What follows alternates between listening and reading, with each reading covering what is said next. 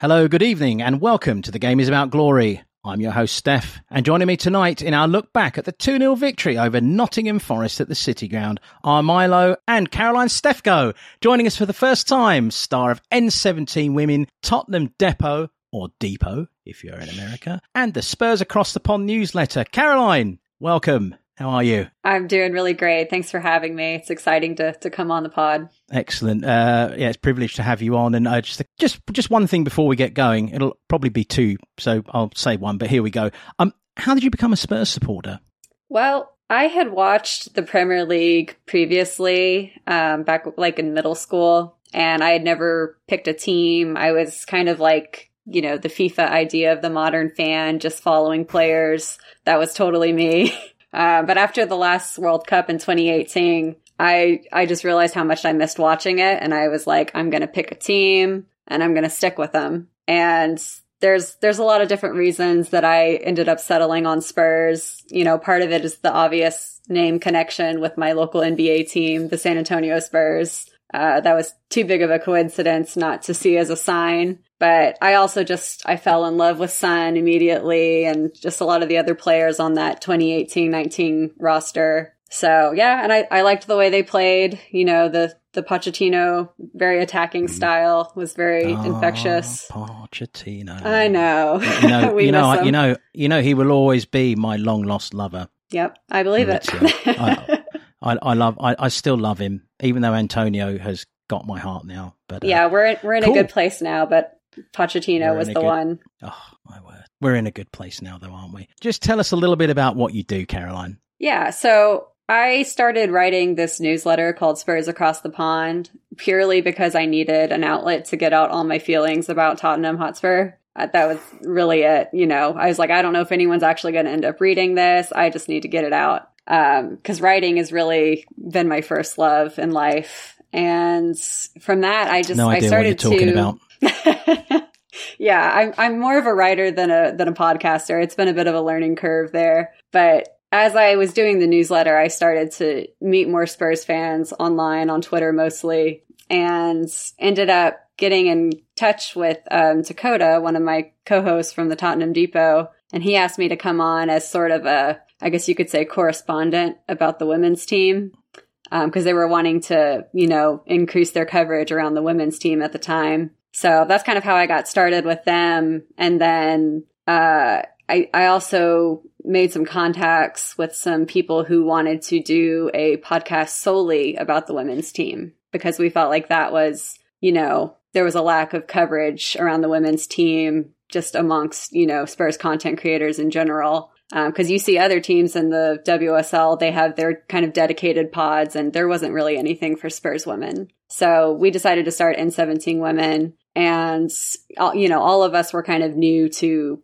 creating a podcast. Um, so it's been an interesting journey getting it started but we've really been grateful for the reception that we've had in the spurs community. You know we get people telling us that you know this podcast was needed. This was like the push that they needed to learn more about the team and you know, get involved. I really love Spurs Across the Pond. It's my favourite Spurs newsletter. thank you. I think, it's, I think, it's, really good. And, N17 Women is also brilliant. I mean, you, you spotted the gap, and I think, you know, there are other pods who are kind of covering the women's team, but not in the depth that it needed. And I think it's really mm-hmm. good to have a dedicated pod there and uh, covering it, and it's been fantastic so far. Thanks. Yeah, point our listeners towards a particular episode or two of N17 Women that you would recommend to them just to get their feet wet and get in there. Yeah, I think I would just recommend our first two episodes simply because in the first one, we were just explaining our motivation for starting the pod, how we all became Spurs women fans, and why we're so excited about the team.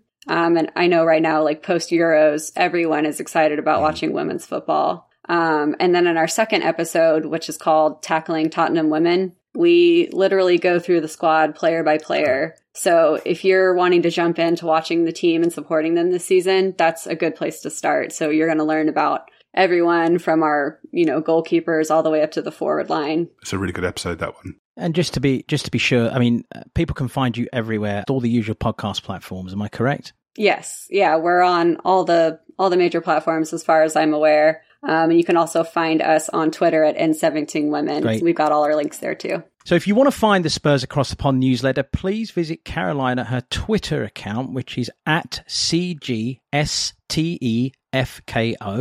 And it is on the Revue platform, which is Twitter's platform. So there it is. It's all nicely parceled up. Subscribe, and you can read Caroline's uh, erudite thoughts uh, on on Spurs weekly. It's a, it's a good thing. And you write about all sorts of Spurs stuff in Across the Pond. Let's just make that clear. It's not, it's men, women, whatever. It's all, it's all things Tottenham related, which is great.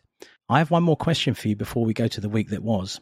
Um, we have uh, been having a bit of fun here, uh, trying to imagine which players in the squad would make good DJs. Just because I, I can't remember what the the root of that was, but it was uh, seemed like a good thing to go into. So I'm going to ask you, who in the women's side do you think would make the best DJ, and what sort of tunes are they going to be spinning? You know, I just don't know too much about their individual music taste at this point, but I think Kerys Harrop seems like one of the most sort of energetic and involved presences in the dressing room. So I feel like even if her taste in music wasn't great, she would get the honors anyway.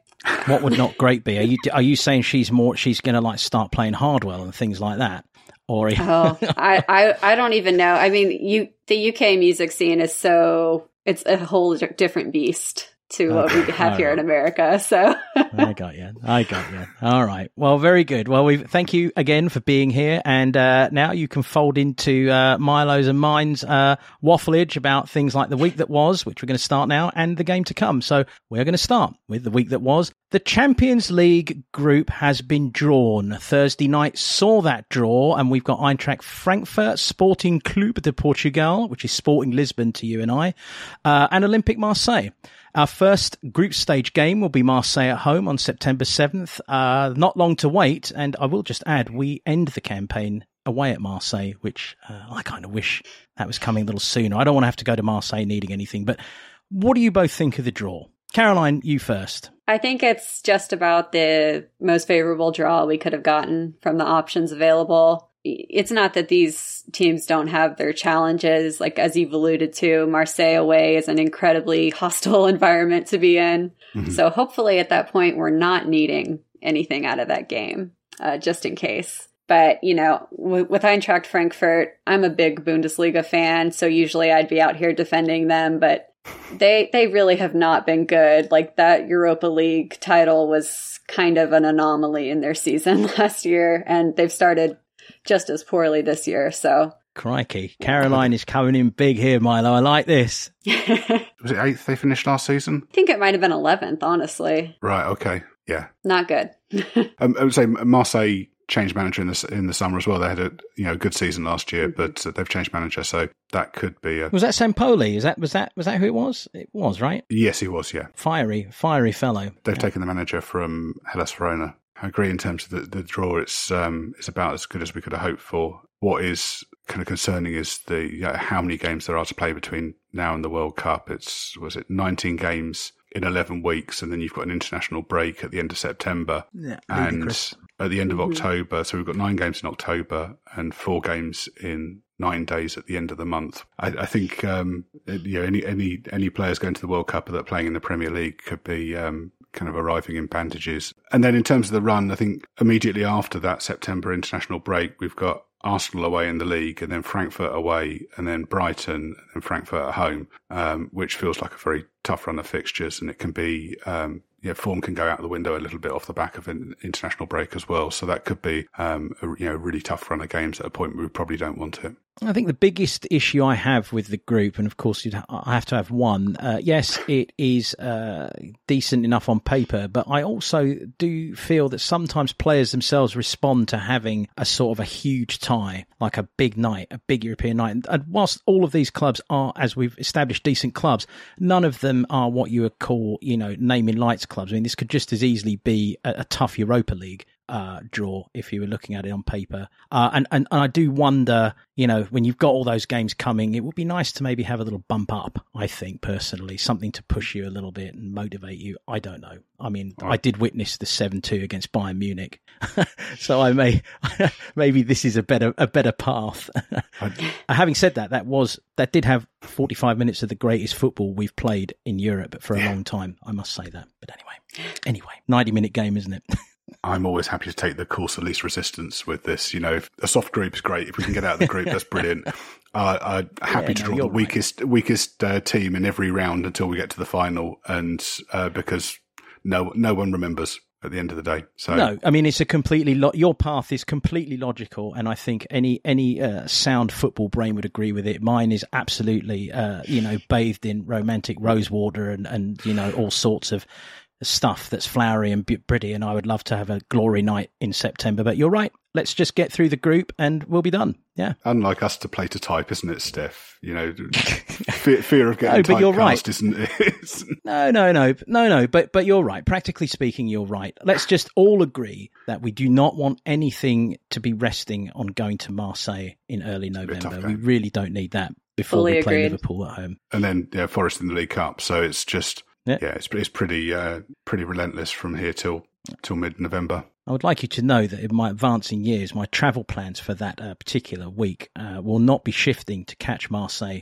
away. They will be staying in place because I am looking forward to attending the next game we're going to talk about here, which is in the League Cup draw, the game at the City Ground against Nottingham Forest. I love an away day at the City Ground, I really do, and this is just going to be a cracking uh, midweek game. I think it was, uh, it's between uh, our games against Liverpool and Leeds, and uh, you know I think it's going to be a cracker, and I think we're certainly going to see a lot of players that will be considered "quote unquote" the second in their position that night. It seems inevitable, doesn't it, that that's going to happen? Um, Forest will probably be doing the same. I think it'll be an exciting night. Yeah. Yeah, I think that with Nottingham, we saw last season um, they they love a cup run, and I think they have strengthened since their you know playoff promotion. And I'm sure we'll get onto that talking about the game that we just played against them. But it's it's definitely going to be one that we can't take lightly, I think.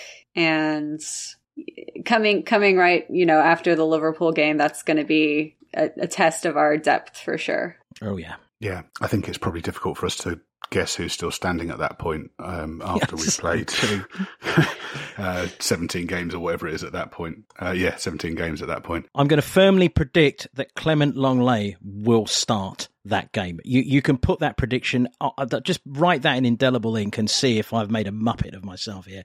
I believe Clement Lenglet will start against Nottingham Forest in the League Cup at the City Ground. Prediction. Yeah.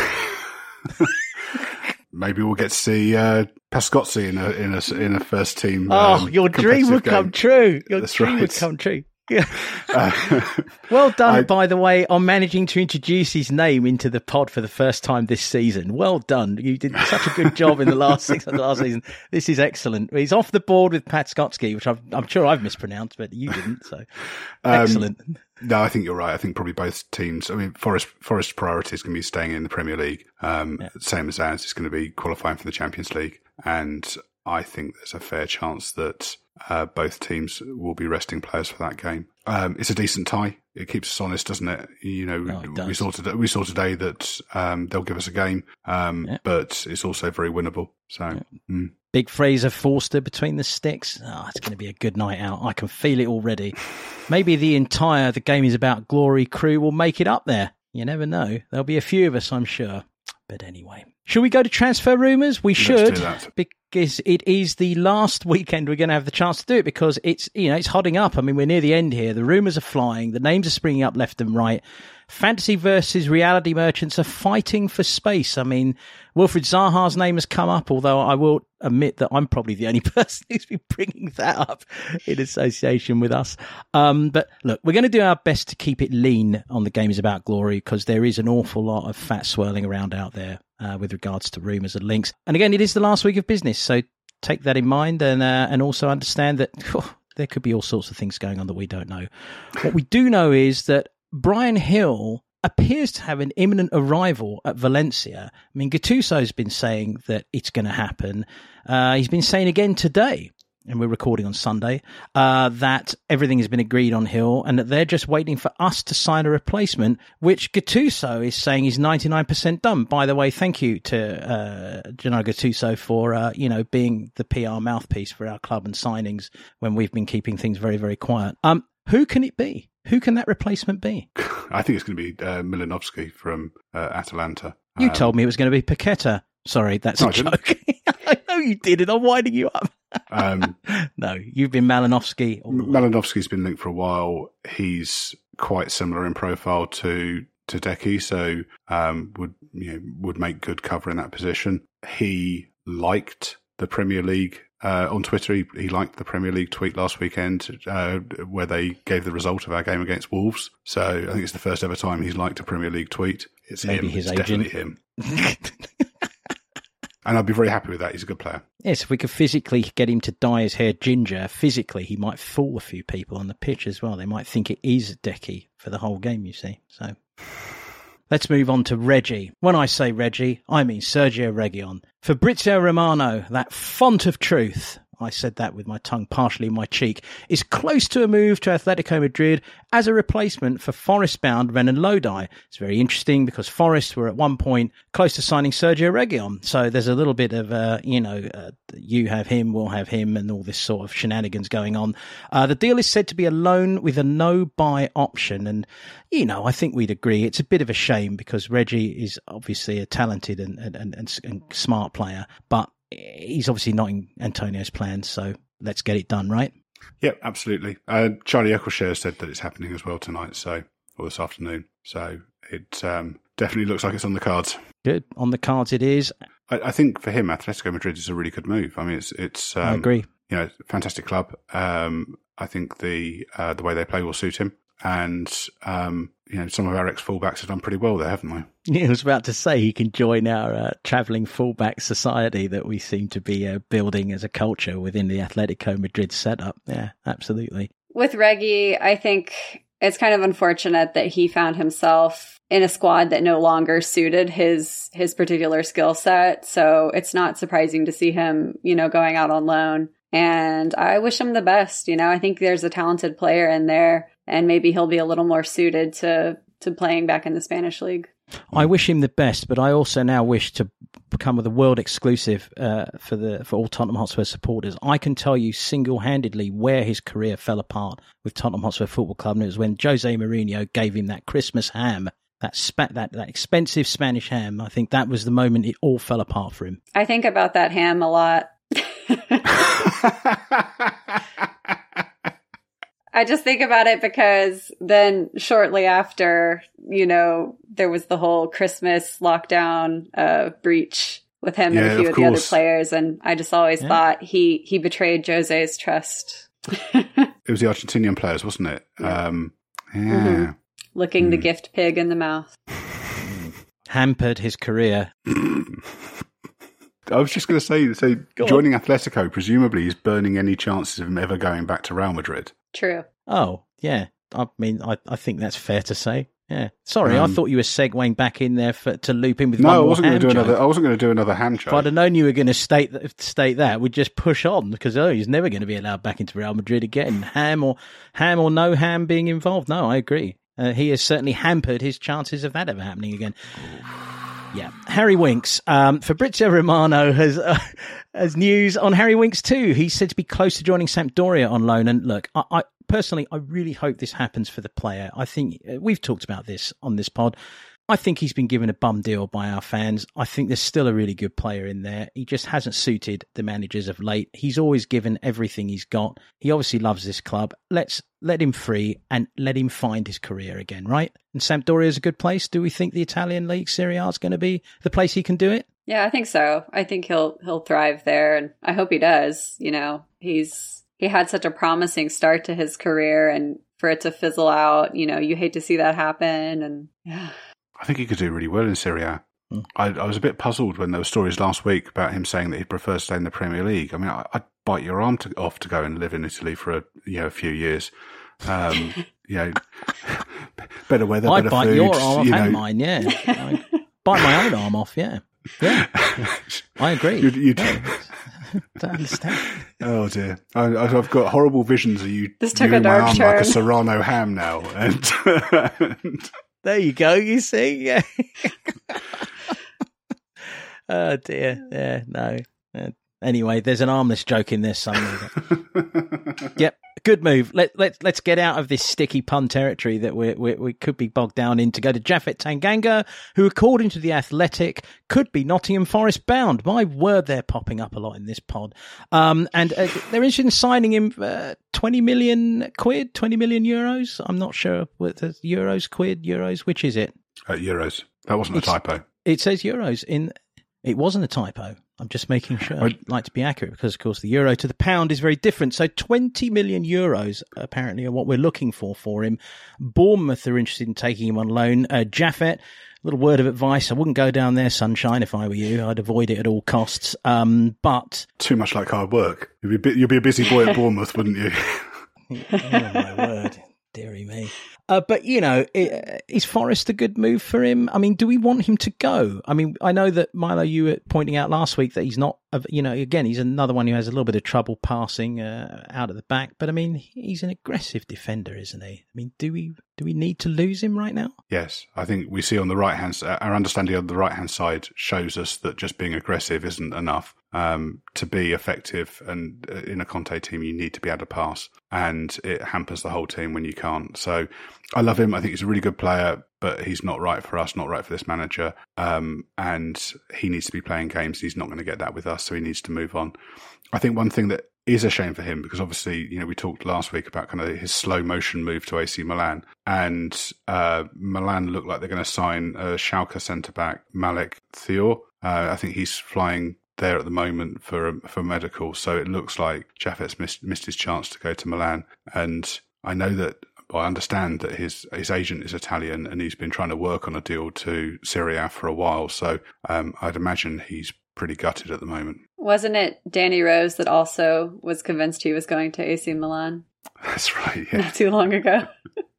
yeah, it was. Well, it was. Well, with Tanganga, I think that when he first started breaking into the team, we initially thought he was going to be this really versatile player, uh, you know, who could play on either side, could even play centrally and he just has not turned out to be quite as effective in all those different roles um, mm. in reality. So I I think he does need the move for his own career. It's it's a shame though to lose a homegrown player when we are kind of thin on the ground with those right now. But yeah. it is what it is. Yes, indeed. Uh, moving on, uh, um, and by the way, I agree with uh, what you both said there. Uh, again, being a romantic, I still remember the Japhet who was steaming up the outside in his first few games and looked like he actually could have developed into a wing back, but that was never going to happen after a few games for sure. So you're both probably correct. And if we could get 20 million for him, euros, um, yeah, good thing. Dynamo Kiev inside are reporting that Ilya Zabarnyi the 19 year old Ukraine and Dynamo Kiev centre back will join a London club in the coming days. Ilya is a player that Alasdair Gold said we were keeping an eye on at the very beginning of the window.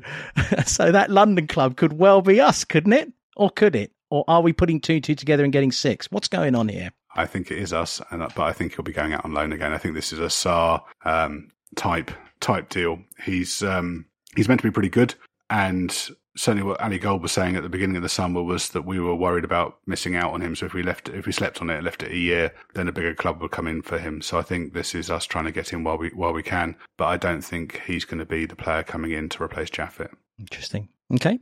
Uh, look, there are so many rumours around at this moment uh, that we're, we're not going to we're not going to get into all of them. There's no point. And by the time we next talk about the transfer window, it'll be done and we'll be looking back at what has happened, and a lot is going to happen of that, I'm sure.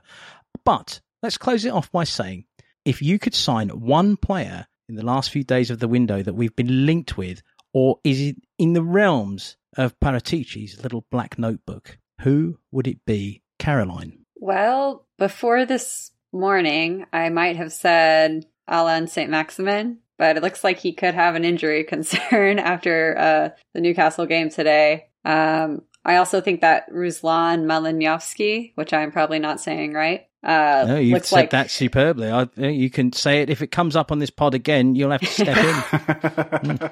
He looks like he could be quite a player. Um, I I personally kind of miss when you did not have so many rumors and it would just be a surprise. Um, I, I love a good surprise. So I would be fine with us making a complete out of left field signing on deadline day. That would thrill me. Go on, 10 seconds to dream. Who's it going to be? Anyone, anyone. Anyone. You're a dreamer. well, the problem is the player that I really wanted um, at the beginning of the window went to Dortmund. I really had my heart set on Nico Schlotterbeck Yeah. um, to be a, a a left center back option, and I was I was Mm. pretty crushed, mostly because I'm a Bayern fan and hate Dortmund. But yeah, I really was hoping he was going to come to Spurs. So Okay. a double whammy would have been good for Spurs and would have uh, denied Dortmund a good player. Exactly. Yeah, killing two birds with one stone. Milo? Bastoni. If we could get Bastoni done in the next few in the next few days, it, we would be a significantly better team. I agree No, with that. No waffle, Bastoni just would that. definitely be the one. And and for what? Yeah, I mean, for what it's worth, are we? Dre- I mean, should we just uh, let's just address this for a second? Are we dreaming and thinking that it could happen? I mean, has there been anything happening with Inter Milan in this window? Do they not need to shift some players? Am I imagining this? Well, the sense that I get is that he he likes being at Inter Milan, but I think he could be persuaded for the right I don't want to say right amount, but you know, the right the right deal and the right time. So it might not be this season, but Let's be honest, Caroline. If we give Inter Milan enough money, they'll convince him by putting a boot up his ass and saying "go." I would think. Fair but I mean, I don't know. I, think- but I mean, the, the question is if that's even r- real. That's that's what I wonder. I mean, you know, I, because I agree with you, Milo. It would be a, it would be an amazing signing. I think it's very unlikely, but you never know. I mean, Paratici will have his ear to the ground. There might be issues there. He might, um, you know, might come in in the last minute, make them an offer they can't refuse. You know, regardless, I think I think the plan is to go in for him next summer. I think, um, I Yeah, think the reason why you know we've been looking at um, kind of stop gaps and you know brought Lenglet in and you know there's no option on Lenglet is is because that um, either Bastoni or or, or Gvardiol uh, we're going to go for next summer and try and bring them in. If we could advance that a year, that'd be magic. yeah, yeah. And in fairness, again, I think that you know that is the player. Uh, I won't mention Wilfred Zaha. I mean, I, I've sort of got excited about him again, but let's just. I, I, so I I, think I, I think know, you went early with that Zaha tattoo, Steff. I really do think it was a little bit little bit early. the thing is, when we were linked with him before, I used to say waster, not worth our time, and now I just look at him and I see all the benefits. But anyway, Bastoni, I agree. Let's let's. Yeah, Just just say on Zaha briefly, I think I think if we hadn't brought in Richarlison, Hmm. I think he would have made sense. I, I think you know when we were watching a Palace game last season, I think I'd, I'd said the same thing. Um, you know, but we've been linked with a load of you know kind of predominantly kind of pacey um, right-footed players, and I don't see the sense in that because we've got Son, we've got Richarlison, that's all tied up, um, and Conte wants. Um, wants his wide forwards to come in on their stronger foot. So you know, he's not he's not playing Moura at all for Deki. We're not seeing that sub. You know, that was our first sub last season. We haven't seen it at all this season. this is what makes me wonder if there's a surprise in there. Yeah, If we've got a gap in the side, it's definitely it's definitely a left footer who can play on the right. Um, and yeah. if we are interested in any of these kind of fast right right footers, I, I just wonder whether they're actually it's a wing back rather than as a, as a um, inside forward. In which case, we've, we're going to see a lot of um, uh, wing backs leave before now and uh, the Yeah. end of what Thursday, um, because we're absolutely stacked in that position. I know, and I know I said that I wasn't going to go through rumours, and there's tons of them, but here I am, still, you know, wandering around the little back alleys of rumourdom, and I can't go on to the Forest game without asking about this guy because he is becoming the Leandro Damiao of modern times in terms of transfer window speculation. I am, of course, talking about Adama Traore.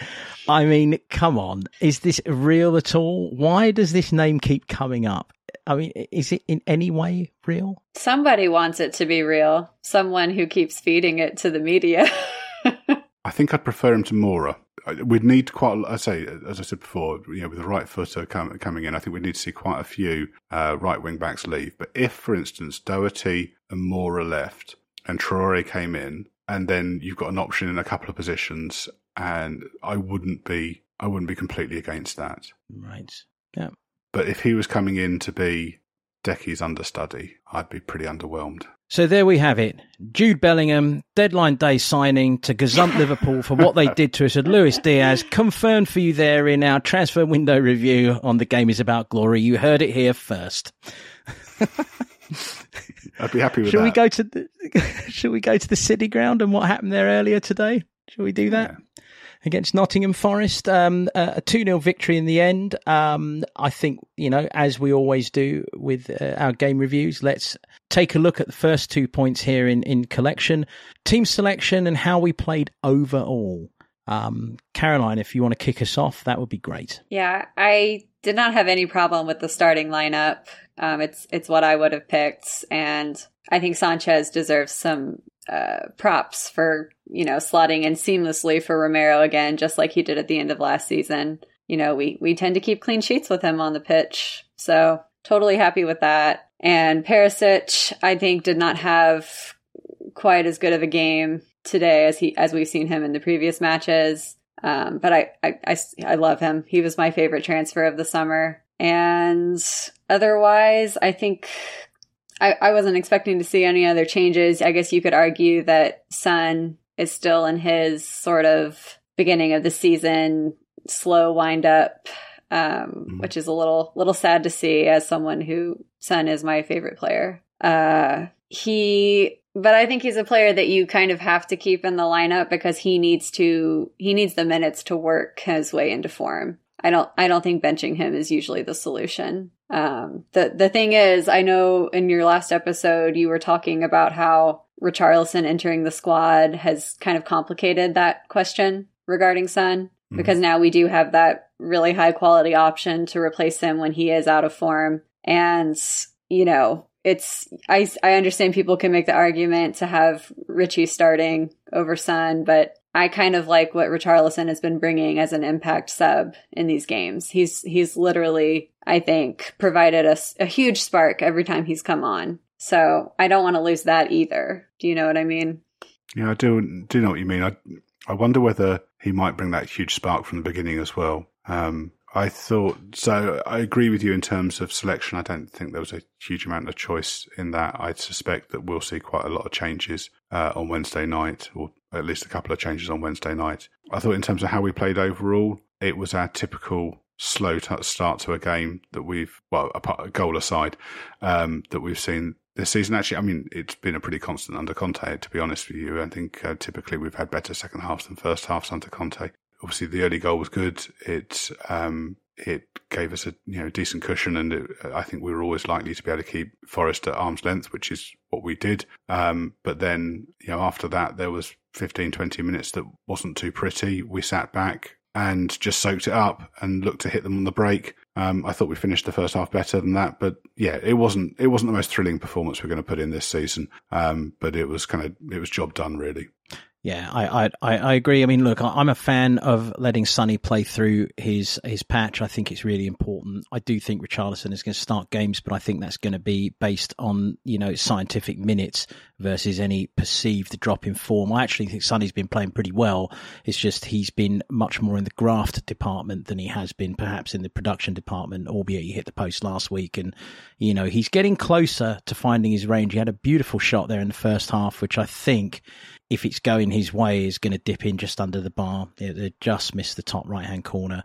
Um, yeah, no, I, I, I think we're going to have to get used to these first halves if we haven't already. We have been seeing them for several months. Um, they just to be more confident in this first uh, few games of the season. We, you know, teams are coming at us early, early doors. And so we are, you know, we're keeping up with what's coming at us and we're doing what we need to do. And, you know, I, I, think we're seeing this pattern with, with Conte. And we, we have the question here in the notes whether, you know, cliche alert, was this another game of two halves? I think it's probably safe to say it was, right? Mm-hmm. I mean, you know, first half we sat, we soaked things up, we blew some chances. I mean, two good chances to be 3 0 up at half time, two very good chances. Um, you know, and then second half, a little more purpose, a little more belief, a little more Davinson, uh, you know, uh, Emerson, make sure that you actually do try and push up a little more, be a little more courageous on the ball. I don't know. It feels like a very familiar pattern. Certainly in this game, I think the difference in the second half points towards the players not doing what Conte wanted in the first half. Um, I thought when we were sitting back after we scored, as as with last week, and and and against Chelsea actually we, we struggled to play out from defence. Um, not for the same reasons because Forest weren't pressing us like Wolves or Chelsea did, but we still struggled to to to, to hold on to the ball. You know, I think quite often you know people were receiving the ball with backs with their backs to goal and um and and and struggle to find a kind of progressive pass.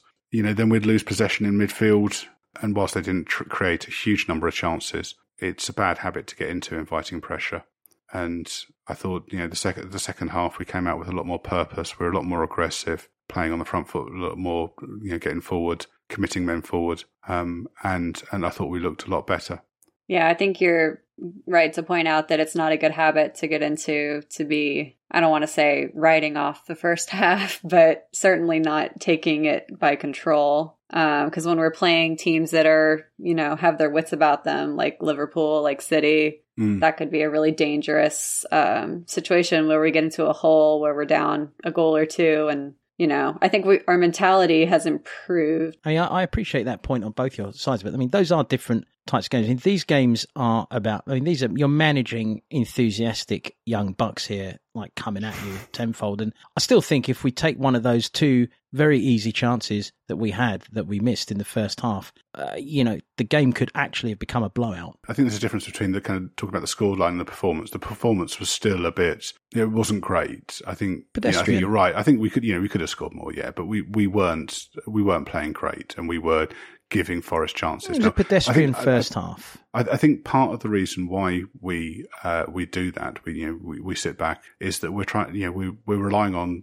our superior fitness. You know, it's tiring for teams mm-hmm. to have the ball and try and attack us relentlessly, and we're we're conserving energy, and you know, then and then you know, once they've tired themselves out, we up our level and uh, and run away with the game. I, I think that's the game plan. Um, it's just sometimes it's not very pretty to look at, and I think there's also a, a kind of expectations management thing here, isn't there? I think fans, we you know, we're playing Forest, who are a newly promoted side, and a lot of our fans expect them to you know to, to blow them you know to blow them away, and you know it wasn't that. I, I, I agree. Yeah. Let's look at Sonny for a moment uh, and say, I mean, a, a point blank question: Did you see signs of him coming out of his, uh, you know, of his sort of you know, fairly stodgy form? I mean, he certainly he looked pretty stroppy coming off the pitch, which I think is a great sign. I mean, it shows that he's uh, ang- angry and hungry at the same time. I've no problem with that. Um, what did you think? I thought he looked I thought he looked like he was starting to find himself. Yeah, and I mean you're right. He's he knows it's not up to his standard. And it's not that he hasn't been involved in the in the first few games. And I think there were just times today when he didn't always make the right decision or he wasn't quick enough making his decision. Um, the one that, that comes to mind is he had that opportunity where I think Henderson it might have been like a double save kind of situation, but he yes, he should not have been Wido found yeah yeah he, he should not have been yeah, shooting yeah. at all because he should have found the pass to Perisic. I thought, but he's the kind of player that even if he's not having the best game, he's still is finding a way to contribute. I think, like you said earlier, more of the graft than the the end product this time. Mm. But you know, yeah. he still has an assist already this season. His his goals are going to come. So I I think he just has to play through it. Yeah, I thought he was a little bit better today than he was last week. Um, I thought he was pretty decent against Southampton. I think, you know, kind of mm-hmm. again, a lot of the narrative about this is he's been awful all season. Where, you know, so I thought he was pretty decent against Southampton. I agree. I thought James did an excellent job against uh, on him again, uh, for, uh, for Chelsea, um, and he really struggled to get into that game uh, which is understandable. Uh, Reece James is an excellent defender, and uh, Chelsea came with a, a, plan to deal with him and, and executed it really well. Um, he didn't have the best game last week. I thought he was a little better today. The chance where he was offside, you know, if he timed his run a little better, I think it's disappointing that at the end of that he didn't put the uh, put it away because even if uh, it's offside, at least he's put the ball in the net and he might have got yeah, a bounce off that. that. I thought that was a really good chance. Um, but he'll find his form soon enough. Um, but I do think that I know this is a question we've got later on, but I think Richarlison is really knocking on the door, and his ball for Kane's goal and the work he did to recover the ball after uh, Sessegnon held onto the ball, you know, delayed his pass a little bit too much. But Richarlison's work for that was superb, um, and I think it's going to be difficult to ignore Before we come on to that, and we'll, we'll make that our next point because you're right, it is in the notes, but let's bring it forward. Um, I do want to ask, and this is a, a wildcard question I have, and it, it, relates to a bit of a conundrum actually uh, with Davinson Sanchez and, and Emerson Royal. Uh, nothing new there. We've talked about this. Neither of them are particularly progressive or capable as as passers or carriers of the ball out of defence or you know good to being able to play a good ball out. Do we think that Sonny is suffering a little bit from not having Romero being able to push forward and find him quickly with maybe a long ball a long ball through or an earlier you know when Romero's progressing that attack quicker. Sonny's such an instinctive and fast player. Maybe that ball moves forward a little a little faster through the gears, and maybe it finds him a little ahead of the you know before he gets two men on him. Maybe he's a little easier to mark out of the game because we are a little slower coming out of defence.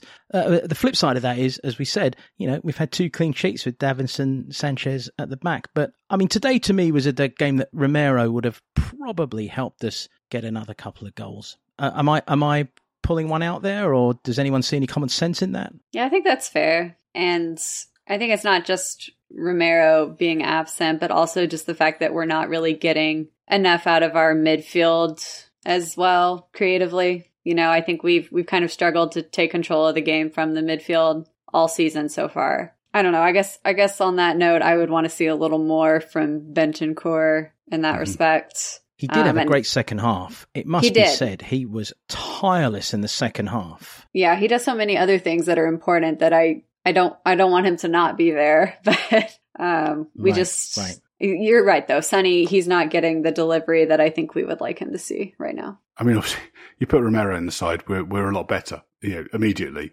Um, you know, he, he's a better defender than Sanchez, and, he, and and he's a lot better on the ball. He brings the ball out uh, better. Um, you know, the midfield are, are, getting better passes. He's got a nice crossfield pass that can release Son early, um, and he'll play better pull, balls for Royal to to uh, run onto. So you know, he he will you know improve us immeasurably. Um, I think probably Son wasn't helped today by Perisic having a not great game, or certainly not on the you know he, he put in some great crosses, uh, but in terms of actually um, running the line and supporting him, I don't think he was particularly good today. Um, you know, I think there's a there's a number of things here. Predominantly, I just think Son's yeah. in a bit of a sticky run of form. He'll come out the other end of it. Um, you know, we're picking up results while that goes on. So you know, Kane is playing is, is yeah. in, in, top form. He started the, the season really well yeah, I'm not too worried about it. He'll turn it around. And by the way, before we before we go on to uh, to Richarlison here, let's just uh, a little appreciation for Harry Kane's goal, which you know, I mean, again, he's sort of used the defender as a shield and just you know just popped the ball into the corner. I mean, it was a it would look like a fairly routine finish, but again, that's instinct timing or, or everything. It was a really nice finish. The work from Kulusevski to get the um, to get the ball when it came oh, into uh, onto the halfway line. He really bust a gut to get to that, didn't he? And then his vision to find the pass. Yeah. And I mean, sorry, it's only just yes. occurred to me. I didn't think about this during the game, but actually, there's quite there's similarities between the um, the assist or the, you know the work leading up to both goals in the different areas of the pitch. Um, but both you know Richarlison busted a gut to get over and recover a ball and put in a fantastic part, uh, you know, yeah. cross to Kane at the back post, and then Deki um, you know, ran half the width of the pitch in order to, uh, you know, pick up a stray ball, uh, made, you know, made a very direct run and then, um, effectively played a, a, blind pass into, into Kane to put, to put him through. Um, so I think it's very, you know, it's really encouraging that those, you know, both goals effectively came from players chasing lost causes. Yeah, and let's and and from that, let's just talk about the the well, probably incidents in the second half that stuck out the most. Um, starting first of all with one of Perisic's uh, excellent crosses, the ball's going across. It looks nailed on that Harry's going to stick his massive forehead onto it and just tap it home from a few yards until uh, I believe it was Cook, was it not, who jumped up and uh, flipped it away with his hand? Yep. Clear penalty given and then we get a VAR um, trying to figure out whether this is whether this was denying a goal scoring opportunity or not. Um, this is one I think for the small print. Uh, the small print rule people. I mean, spiritually to me, there was a red card. I'm not sure if my uh, emotional opinion is supported by the facts. Um, so let's look at the cross. Obviously, another brilliant cross from Perisic. I mean, he was, you know, crosses were good today. But is it a red card? Should he have gone? You know, the tricky thing uh, with that situation was that I think the the reason Kane might not have been getting to that header is is not the player who used his hand, but the other Mm. plair that was Pushing marking back. Kane. So it's kind Mm. of a tricky thing. It's like combined, it feels like a red card offense, but that's not how it works. Mm. That's Um, interesting. You mean he was already getting a shove in the back, as He it? did. Yes. He got a big shove in the back. Yeah, yeah, yeah. Um, Did. I find it difficult to get too worked up about these things. I mean, you know, I've looked at it a few times. I think Kane probably would have got there, but I mean, you know, we got the we got the, the penalty was g- given anyway. Um, so you know, arguing over between the toss between a Yeah. yellow and red. I don't, you know, and I- I- you know, we, it I didn't make any difference on it didn't make any difference on the result. Yeah, but do you think you're softened up a little bit by the fact that it's Notts Forest and we like Notts Forest and it's okay? I mean, if that had been Arsenal, we'd have been absolutely screaming for a red card, wouldn't we? I mean, screaming for it. I, I certainly would have felt a lot angrier about it than I did uh, than I did because it was Forest. I mean, the, the hand in the back wasn't dissimilar to the hand in the back we got in the No. North London derby in the run in, which did result in a penalty. Yeah. True. but that wasn't looked at by VAR. I don't know. I just, I just, it didn't have any impact on the game. It didn't have any impact on the outcome of it. I, you know, it's, Right. it, it, Yeah, it, yeah. it wasn't, it wasn't the kind of thing. You know, yes, he handled it. Um, yes, he probably did. You know, move it away from Kane's Kane's forehead. The the ones that I get wound up about is when someone's coming in, studs up on a knee, and it doesn't get given or something like that, and it endangers another player. It didn't endanger another player. You know, it's just one of those things. And I- uh, You know, I can't be quite as generous as you. I have to be honest. I know what you're saying, but it could have cost us a point. it feels more orange than red, is what I'm Yeah. saying. Well, Okay. it's I think it's one that we're not going to linger on all season, you know, the way there have been some missed calls. Steff will. Yeah, be- because it was Nottingham. No, Steff won't because it keeps a li- wasn't he Arsenal. list. No, he doesn't. It was because it wasn't Arsenal, it wasn't Chelsea, and it wasn't West Ham. So Steff, in the third person, is quite all right with it. And as a matter of fact, felt a little glow of, oh, it's all right. I quite like Forest. I don't mind 11 v 11. I was quite all right with it actually. So, uh, so no. But, uh, but what I wasn't all right with was after the penalty save. And let's just go early on this, and let's just have an appreciation of, of well, it was a, it was not one of Harry's better penalties. I didn't think it was a No. savable height right? We'd agree with that. I mean, there were five minutes between the penalty being given and taken, which something has to be done about that sort of time uh, elapsing. I mean, that's ludicrous to me. I mean, especially if we're, you know, especially if nobody cared anyway. It's like just give him the bloody yellow and then just look at VAR and say, no, we're all right. It's not Arsenal, West Ham or Chelsea. Just move on. We're fine. Let him stay on. It's okay. We like Nottingham Forest. So if we'd have just done that, maybe he'd have scored, you know? Quite happy to become a Premier League ref, Steff. I mean, I, I, I'm criminally underqualified for it, but um, That's a thankless job. You don't need that. I, Yeah, no sympathy Yeah. from me, but yes, you're I- right. and, But come and, on. And Gareth would never forgive me if I if I leapfrogged him in the ref uh, pecking order to go straight Mm. to the Premier League. It would um, That would be quite something. there'd be tension in the camp. I think. That would be quite something. But let me ask both of you, because this really did wind me up far more than red cards or anything. If you were wearing a cap in goal, which I know is a controversial thing for you already, Caroline, um, but that being said, given that we've allowed that it's okay, he can wear a cap because the sun's in his eyes. You've saved a penalty from your international teammate, uh, squad teammate, I should say, because Dean Henderson is not the England international goalkeeper. You've made a save. Uh, you know, how much celebration is acceptable? I thought that it was. I thought he's running around the penalty box, twirling his cap uh, for like five minutes or however long it was, was ludicrous. Am I alone in this? I think you have to put it in the context that, as I think he may have literally said this, uh, Dean Henderson, that his last season was just a waste of a season. So he's got to be feeling pretty amped right now just to be starting in goal for one thing. But I believe this was his second penalty save in two matches. That's right. So he's, you know, he's feeling good about himself. He's he's back on the pitch. So it's I think it was just a, an outburst of emotion that's understandable when you put it in context. Well, like, uh, Milo. Um, I'm still distracted by you saying, "Imagine I was wearing a baseball cap." I mean that that's never happened. Um, I agree with the Libertines. There's fewer, more distressing sights than that of an Englishman in a baseball cap. I, I agree with that. Actually, maybe one of the only decent things Pete Doherty's ever said in his life. But yes, I agree. Yes, quite. It wouldn't happen, even if I was blind from the sun in my eyes. I would, um, I'd squint and see through. it. Well, actually, I'd, I wouldn't have my glasses on, so I wouldn't be able to see anyway. So it wouldn't make any difference. I'd say you wouldn't have saved the Harry Kane penalty, is what we've actually deduced from this, unless you'd had an. A, I'd chuck myself in the in the general direction I thought it was going in and hope for the best, which um, actually was very similar to my penalty saving technique when I when I could see. Oh, there we go. Very good. And I'm and a final question on Dean Henderson. Uh, are we all in agreement that this is a man who has a massive rude spoiler, those uh, those rims that move, and and and doubtless one of those loud, uh, aggravating mufflers that when he drives his like Cadillac Escalade aggravates you. He just he just I, I don't know. He screams tacky to me. Am I am I being too personal here? I can't say I see it, Steff. I I I think he's a fantastic signing for Forest. I think he's a really good goalkeeper. Um, I would have been very, very happy if, I mean, uh, you know, he wouldn't wanted to leave uh, Man United's bench for ours, but I would have been very happy to um, to have brought him in. I think he's, I think he's a good, a really good signing for them. And I just feel a lot of sympathy for him. You know, the the United situation was just very unfortunate. Yeah. So I think it's a good thing for him that he's getting this opportunity with Forest, and it's a good fit for both. But, just to be clear, I'm not talking about his ability. I think it's it, it, he's doubtless an excellent keeper. And as a matter of fact, I think Manchester United might well in time have seen that they've made a major error in sticking with De Gea, who seems to be tiring of life, um, over Henderson, who seems to be uh, somewhat full of it. I just thought it was tacky. That's that's that's my take on it. I really did. Doff your cap, get on with it. That's my thing. Let people enjoy it. Enjoy it. I don't mind. You know, it's like pe- people were moaning about Richarlison uh, doing the keepy uppies. You know, it's a sport. It's no, it's no, that's a different thing. We're getting on to that. Is no, it no, though? No. yes, it is. Yes, it is different.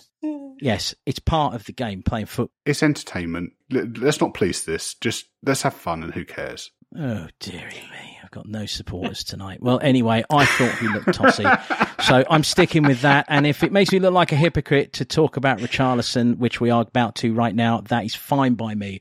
Uh, as as as Milo knows, I, I love Richarlison. I, I I liked him at Everton. I was never that wound up by him, even though he is a merchant of the highest order. Ooh, he was in liar. full merchant You parade liar. today. He was in full merchant I parade. remember you going on big rants about him rolling around on the floor and being. I don't remember. I, I actually really don't. You'll have to point them out to me because he's a player I've always quite liked. I might have had a little moan, but no, he's never been one that really wound me up. There are many others, but he was not one of them. But uh, you know, I'm there to be corrected. Dig it, dig it out. I'd be happy to hear it. As you well know, and this is uh, this is true as well. I was delighted when we signed him. I mean, I was really Yeah. excited, and I think he's uh, proven to be a great fit for us. Um, and he was in full house mode today, wasn't he? I mean, from getting from making sure that the uh, the boot he got in the knackers was uh, was played out to full theatrical effect. Um, that was, I mean, he certainly rolled around for probably a minute or two longer than he should have. To the uh, aforementioned keepy uppy, which, in fairness, he got done for.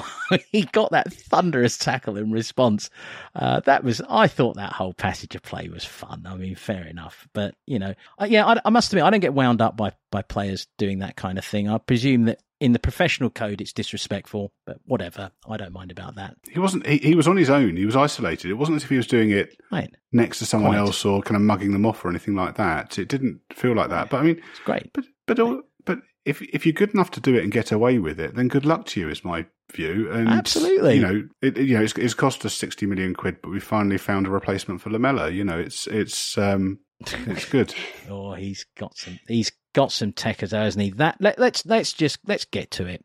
You talked about he everything about Kane's second goal. Just it gave you Richarlison in all his glory, as you pointed out, Milo. You had the the, the incessant and the work rate to recover that ball, and then you just had that incessant flick of the boot, curving a ball with the outside of that of that right boot in just spectacular fashion. I mean, on Uh, what, on a postage stamp, on a sixpence, whatever the Yeah. phrase is. You know, just beautiful. I mean, it actually took my breath away. I love passes like that, and there he was. So let's talk about it. and he was right out on the touchline as well. So it was, you know, travelled a fair distance, and then, as you said, landed on a on a postage stamp. I, Yeah, I and think it's we just ought- the the commitment to not give up on a on a ball. You know Yeah. that I think I think we had all kind of been like, oh, the moment's gone. You know, Cess didn't didn't pull it off correctly, and then he Mm. rescued the moment. So I love that from him. and I think this is where competition for places really comes in, isn't it? He must be coming onto the pitch thinking, "I've really got to pull it out here in order to, you know, maybe start on Wednesday night." Um, and um, I, I doubt that he's he's ever given a kind of half-hearted performance in his life. I think he's he's always he always looks like a very very committed player. Uh, you know, um, even when I was kind of watching him as an opposing fan, but he seems c- kind of doubly committed at the moment, and, and you, you you know you can you immediately see why the Everton fans loved him so much because he just gives it his all, doesn't he? I think we ought to give I've seen quite a lot of criticism of Sessegnon um, for delaying the pass to Kane, but I think we ought to give him a bit of credit for the the run before that. And I thought you know, to create the chance, he was doing what Perisic wasn't doing earlier in the game. So, I, you know, the last bit didn't go quite as we wanted, but, you know, the run beyond his, I can't remember who was marking him now, but the run beyond his marker was very, very good. He got himself into that position. Um, and, you know, at the end of the, that move, we did result, you know, did result in a goal. I, I had to laugh. He, he, um, he, he, he posted on Twitter about about the result, but I saw I saw a load of replies where there's people trying to coach him on what he should have done.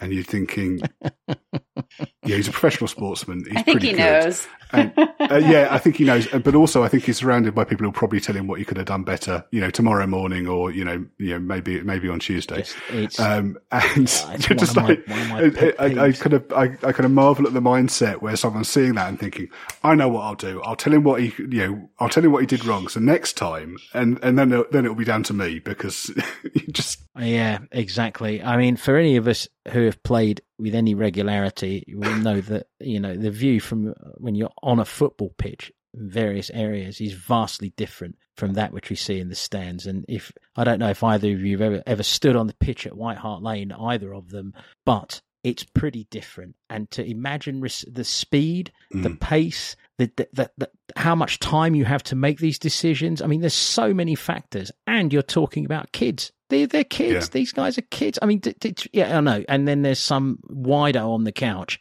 coaching him by Twitter. It makes me think of that bloke in the Fast Show. There's a character in the Fast Show in the pub who's always giving people, uh, uh, you know, oh well, you know, this is how you do it. Like, you know, what we're basically saying is that you know, criticisms of Ryan Sessegnon should, uh, you know, you really need to check yourself a little if you're going to start advising a player on what you should do with the ball. Most of all, I think we'd all agree that I think if Ryan Sessegnon had that moment again, he probably would have done something a little differently too, because I don't think he was that impressed with himself uh, uh, the way it played out either. So yeah, I mean, I, I, yeah, I, I fully agreed, Milo. Fully agreed. Let me just ask this, and it's sort of a roundabout question, um, and comes back to something we've been floating in and out of discussing with regards to why Sonny hasn't been playing and our midfield and how they may not have been gelling. Jonathan Liew in The Guardian wrote a match report that really sort of caught my eye because he said, you know, you can't quite tell what you're seeing with Tottenham right now. You know, it felt to him like we haven't quite gelled yet and aren't quite clicking. I want to ask both of you: Do you think that this is accurate, or do you think people just don't understand the way that we play under Antonio Conte, which is we do not have these, you know, eye of the needle passing midfielders. We, we, we, we don't have those players, and we're not going to be signing a player like that. It doesn't appear. So, I mean, this felt to me like a very typical Antonio Conte performance. By the end of the game, we're comfortable. Um, you know, that struggle the first half. We've been through all of this. Are people still struggling to understand that this is probably going to be how our season's going to be, game to game? There's going to be a lot of games like this. Yeah, I mean, I thought I mean, even by say by Conte standards, I think this was probably a you know six out of ten performance. Um, so you know, it wasn't a classic, and most of what was bad was in the it was in the first half or in that kind of period from I don't know ten to, to thirty minutes of the first half. Uh, but as you said, Steff, you know, it, it could have easily been um, you know four or five. You know, Kane any other day is scoring that penalty. There was a couple of other good chances. Um, and you know, Forest's heads could have could have dropped at that point. Who knows where it could have been? Um, but you know, performance wise, it wasn't great. I think you're right about central midfield. Um, you know, he's we are seeing Højbjerg um, do some very good long balls and, and through balls, but you know predominantly um, Conte wants his creativity come to come from the flanks. You know we spent quite a lot of time talking about um, Royal and Sanchez together over the last few weeks or over the last last, last year or so. And, mm. uh, you know, we know what that entails. Um, you know, we've already talked about Perisic having a quieter day today. Um, well, there's your reasons. And there'll be other games this season when uh, things click and we'll look a lot better. Yep. Yeah. I think the thing with the Conte system is that you need every cog in the machine to be finely tuned. So mm-hmm. if there's, you know, two or three players who are not like at 100% for that individual game, the whole system is going to suffer a little bit. Um, the good news from that regard is that we're not playing at our highest level right now, mm-hmm. and there will be improvement as the season progresses and people, you yeah. know, get fully into form. So that's it's like a, a two sided coin. You know, the games can be a little stressful at times, like today. Um, but then when we're really on it, we're really on it. And I, I even yeah. think with after we scored the second goal, we could have gone on to just run riot and get a couple more. I was mm-hmm. surprised we didn't, honestly, especially with how much stoppage time was given. So. Yeah. Well, I mean, I think I think you know, obviously Richarlison had that chance, which you know, I think we all were hoping that he would cap mm-hmm. what would have been a spectacular substitute performance if he'd have scored his opening uh, goal for Tottenham Hotspur Football Club would have been great. And there was that moment where he and Jed Spence mm-hmm. combined mm-hmm. nearly, but didn't quite. It was obvious the two of them haven't spent too much time playing together. That seems to be the sort of thing that will work itself out if they actually get on a football pitch together a few more times. It does bring me conveniently to Jed Spence making his debut after that um, what looked like a little bit of a head injury for Bentancur. Mm. Um, I think he was okay, uh, you know. Uh, but you know, it's only a few minutes for Jed Spence, but he, you know, he's a pre- he is a presence, isn't he? I mean, he didn't just tiptoe on the pitch and kind of wonder about, you know, filling a shape. He got in there, didn't he? He made himself known at both ends of the pitch. And he was not far off having a debut goal. And mm. it would have been kind of an incredible story if that had happened at Nottingham Forest. Um, so I'm he's a player I'm excited to see more of, and I think we will over the next few weeks since we have so many games coming in succession. Yeah, I I thought he did pretty well. I mean, obviously he wasn't playing in his normal position today. We switched into a, a 3-5-2 with Richarlison and, and Kane up top. So it's when uh, went off. Um, and then when Bentancur went off injured, we went back to uh, more normal 3-4-3 formation and he was playing on the right of a front three. So it wasn't his usual position. But I thought he did pretty well. He was very, very um, uh, talkative. He was telling the other players where he wanted the ball. Uh, he was remonstrating with them when they didn't do what he wanted. Uh, which shows a lot of confidence for a young lad. Um, I thought he he did very well. Um, yeah, he could have very easily got a goal. I thought he also defended well and, and generally had a good performance. Conte talked him up in the press conference uh, this week. The thing that I thought was um, noticeable was, um, you know, we know that how much um, emphasis Conte puts on in, in how players train um, and their attitude. And he said, uh, "I'm seeing a lot of desire, a lot of will uh, from this player to try and reduce the gap to be ready. With a young player, it's important to have patience, to work, and then to improve. I'm sure Jed for the future will be an important player for Tottenham." By the way, excellent memory recall there of that full quote from uh, Antonio Conte. Well, yeah. Brilliant recall there well done on that. No, no, but it, it is. You're right. He's he's uh, he had he'd been talking him up a little more, and and yeah, I agree with you both. It was good. It was a good performance. Good stuff. Let's um close out a couple of things here. Let's look at Forest for a second. Uh, I, I think they're going to comfortably stay in this division. That's my take on it. They have signed a heck of a lot of players. Um, they do, they look pretty fluid to me, considering how many signings they've made. What were your thoughts? I agree. I think they're only going to to improve once those players get bedded in. They also have um, a couple of players who came in that already have injuries that we haven't mm. seen yet. Uh, one of them is Omar Richards, who they got from Bayern Munich. So I've seen him quite a bit, and I think he's going to be a really great player for them. So I, I don't think they're going to be in a relegation scrap at the end of the season by any means. Yeah, I, would agree. I, I, was quite pleased that we're playing them early in the season. We're playing away there early in the season because it, it was. I was thinking it was before they'd have a chance to settle.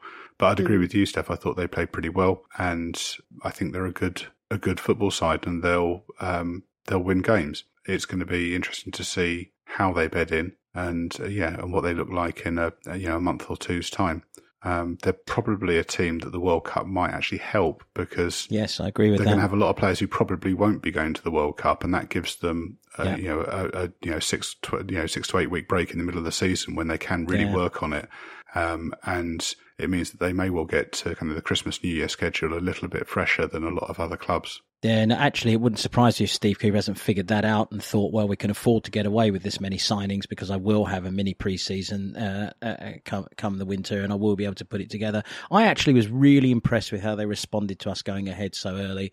Yeah. A lot of teams in their position would have, you know, lost it for a good 10 minutes and probably lost the game completely and coughed up at least two or three more clear chances and we would have, you know, t- turned on them and, and put the game to bed. But they, they actually played very calmly there for a good uh, five, ten minutes after we scored. And that was very impressive to me. Um, so, yeah, I think we're all agreed. And, and, and look, it's great to have them back. Um, you know, in in the Premiership, it really is. I mean, you know, the history of that club, mm. I think you, you, you have to mention you can't go through a pod talking about Nottingham Forest without mentioning Brian Clough. I don't think it's it, it's not a millstone. It's something that they is to be celebrated. He was such an important person in football. Um, and and the, you know this is a club who have won the Champions League twice, the European Cup as it was, and you don't do that uh, without having had some pedigree. So really nice that they're back, and it is a fantastic day out. As glad to say that our very own Ricky was there in row two, uh, right behind the goal, um, uh, doubtless staring Harry Kane in the eye as he nodded that uh, superb cross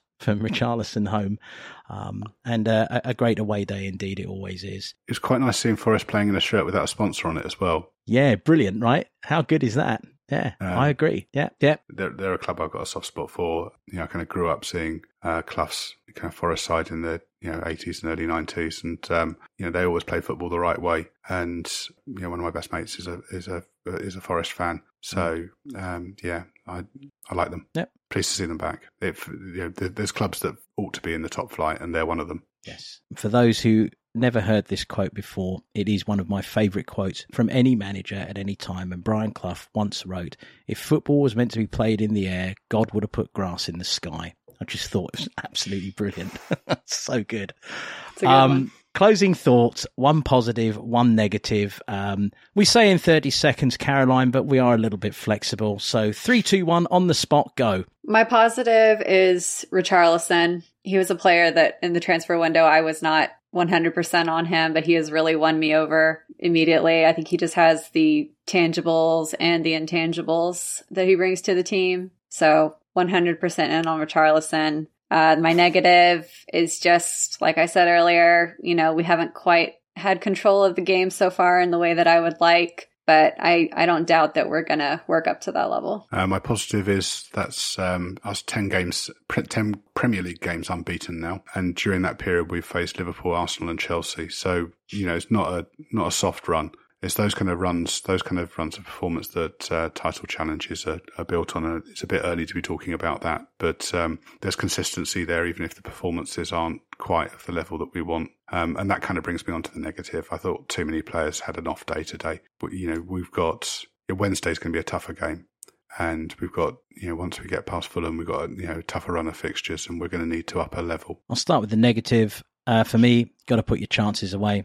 Have to. I mean, we had, you know, those two clear cut chances in the first half. Got to be putting those away. And uh, I think we had a couple in the second half. I would have expected us to have put away. So let's uh, let's put those chances away folks. And uh, my positive, I'm going to be comparative. He's side because he knows where I'm going here, Caroline. I've got a little comparative story. I want to bring you to the land of rock and roll, right? Where uh, uh, getting drunk is a routine thing.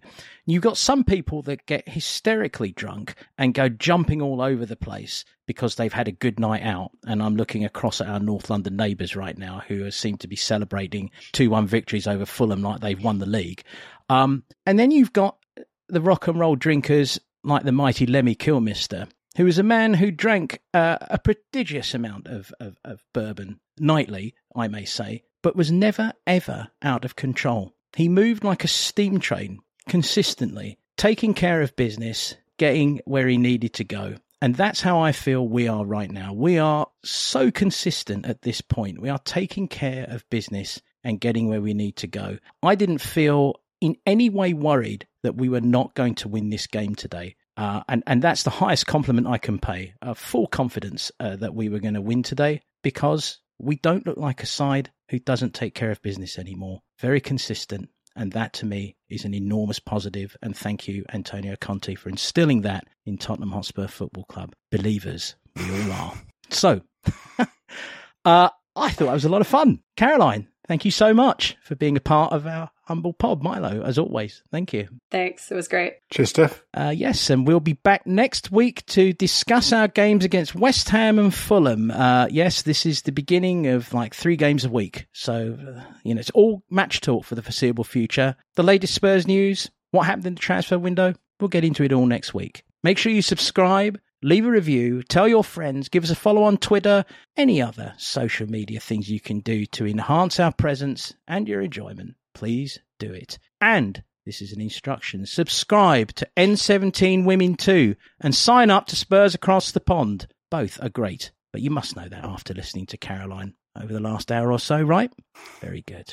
As always, thank you for joining us. We'll see you next week. Bye bye.